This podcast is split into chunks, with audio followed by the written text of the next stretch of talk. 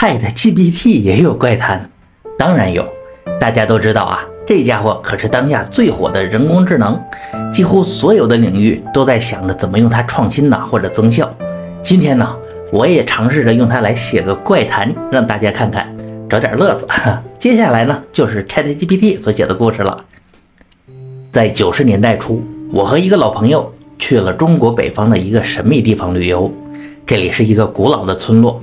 周围呢被一片茂密的森林所包围，村庄的房子都是传统的木质结构，有些已经被岁月的痕迹所侵蚀，但依旧可以感受到古老的气息。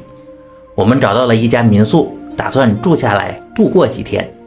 但是当我们刚刚入住时，就发生了一些奇怪的事情。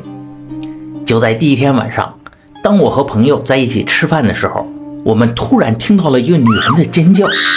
这声音在深夜中显得格外刺耳，我们被吓了一跳啊！立刻决定去声音的来源地方看看。我们走到村庄的中心广场，看到了一个年轻的女孩子，她身穿一件红色的旗袍，倚在一棵树上，满脸惊恐地看着我们。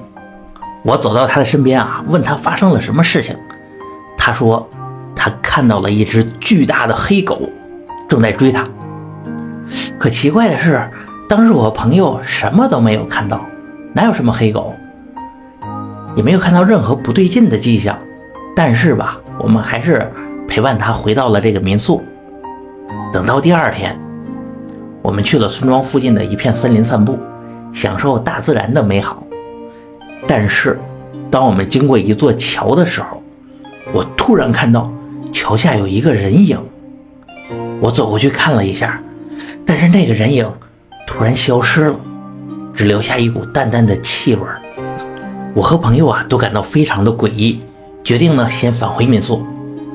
等第三天，我们打算参加村庄里的一些活动啊，深入了解当地的民俗文化。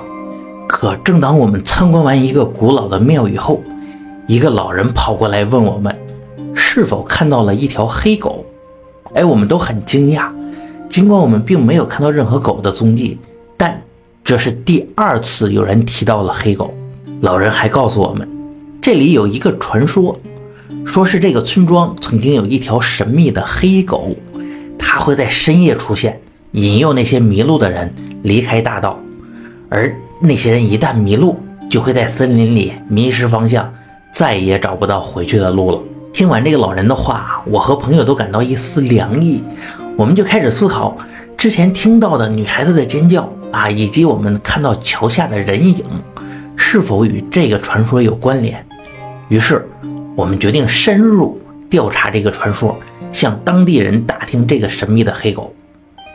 经过一番了解之后啊，我们得知，这个神秘的黑狗呢，在当地人的信仰中是一个不可侵犯的存在，经常出现在人们的梦境中。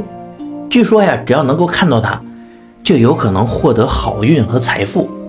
但是如果被它引诱离开大道，就可能失去自己的灵魂，甚至呢会迷失在森林中。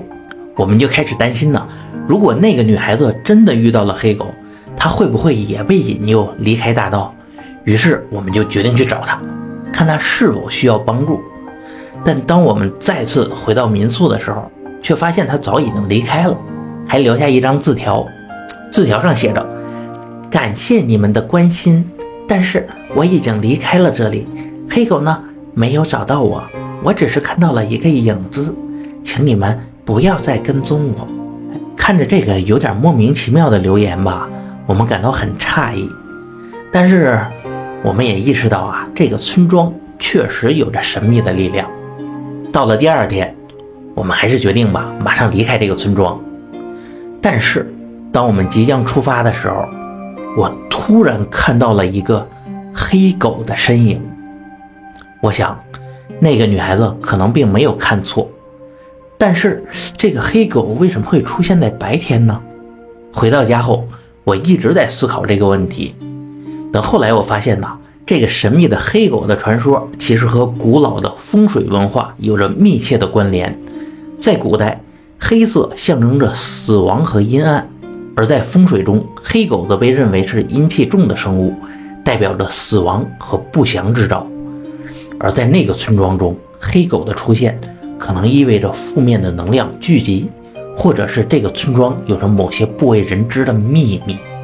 这个经历让我深深地感受到了民俗文化中的神秘和复杂。有些事情无法用科学解释，但是却真实的存在着，直到现在还在影响着人们的生活。虽然呢，我没有看到黑狗，但是我已经深深的被这个传说吸引住了。我开始想要深入探究这个神秘的黑狗传说。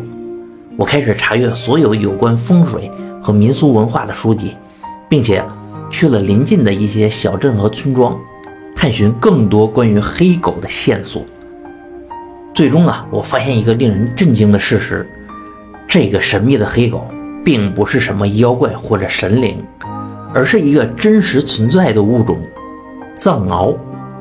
据说在古代，藏獒常常被用来保护贵族的家族和财产，因为它们非常勇敢和强壮。然而啊，由于种种原因，现在这种犬种已经是非常罕见，而在某些地区。它们被视为珍稀物种，甚至是神圣的动物。经过深入的调查和研究，我终于发现了那个女孩子所看到的影子的真实身份。